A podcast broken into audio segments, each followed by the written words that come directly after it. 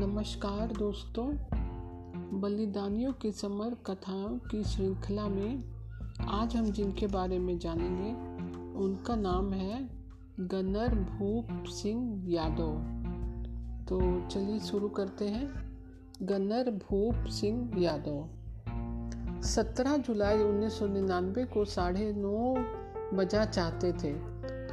थिहत्तर field regiment के gunner भूप सिंह यादव जम्मू कश्मीर के Akhnoor sector में तैनात थे।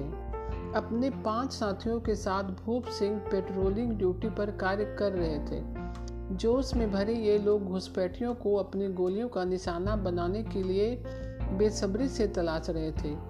ठीक उसी समय ऊंचाई पर मोर्चों में बैठे दुश्मनों ने इस टुकड़ी को देख लिया। वे भूप सिंह की टुकड़ी की प्रत्येक गतिविधि पर नजर जमाए हुए थे। भूप सिंह आगे बढ़कर खाई खंदकों में दुश्मनों को तलाश रहे थे कि अचानक दुश्मनों ने किसी पहाड़ी चोटी की ओर से एक मोर्टार बम को निशाना साध कर दाग दिया। भूप सिंह के कमर के निचले हिस्से में बम के बिखरते टुकड़े आकर लगे। बम के टुकड़ों से बुरी तरह जख्मी हुए भूप सिंह ने हिम्मत नहीं हारी।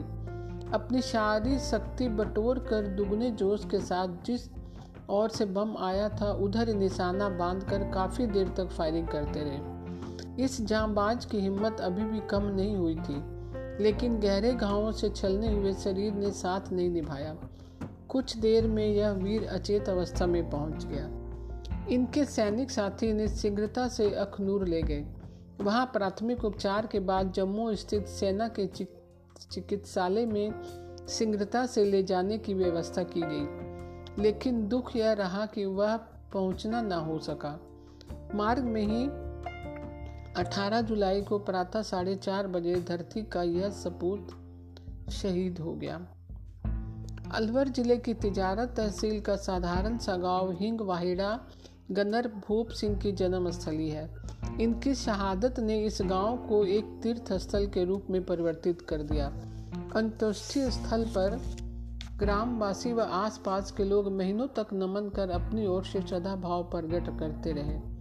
पिता मंगल सिंह के होनहार सुपुत्र भूप सिंह का जन्म दस नवंबर सन उन्नीस सौ छियासठ को फूसापुर मुंडावर में हुआ था। बाल्यकाल से ही यह फौज में भर्ती होने का को उत्सुक थे। भूप सिंह जब दस बारह सालों का बालक था उस समय इनके चाचा केदार सिंह ने इन्हें गोद ले लिया था। अपने पुत्र के बलिदान की अमर कथाएं सुनकर केदार सिंह गर्व से फूला नहीं समाता था। पिता केदार सिंह भी एक सौ तिरसठ फील्ड रेजिमेंट में अपनी सेवाएं दे चुके हैं और उन्नीस सौ अस्सी में सेवानिवृत्त होकर घर आ गए।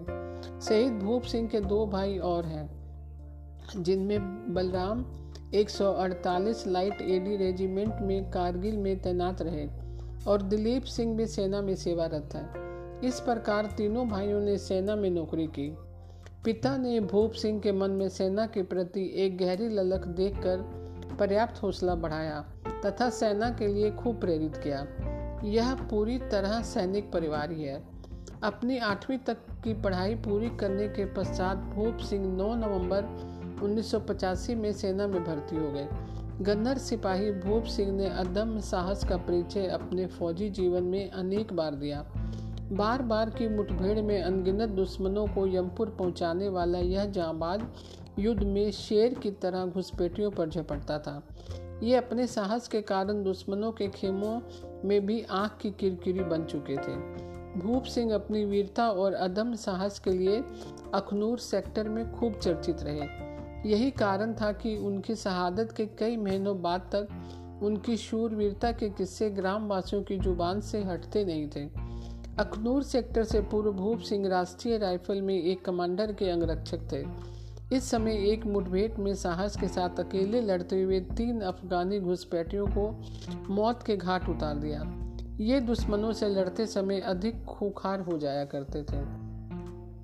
इनके दादाजी सेना में थे, पिताजी सेना से पेंशन आए थे तथा चाचा जी श्रीनिवास नायब सूबेदार से पेंशन पाए। शहीद का शव इक्कीस जुलाई उन्नीस सौ निन्यानवे को इनके गांव पहुंचा, तब पूरे सम्मान के साथ अंतिम संस्कार किया गया। गगनभेदी नारों व ओजपूर्ण वातावरण में अंतिम संस्कार बाईस जुलाई को प्रातः किया गया।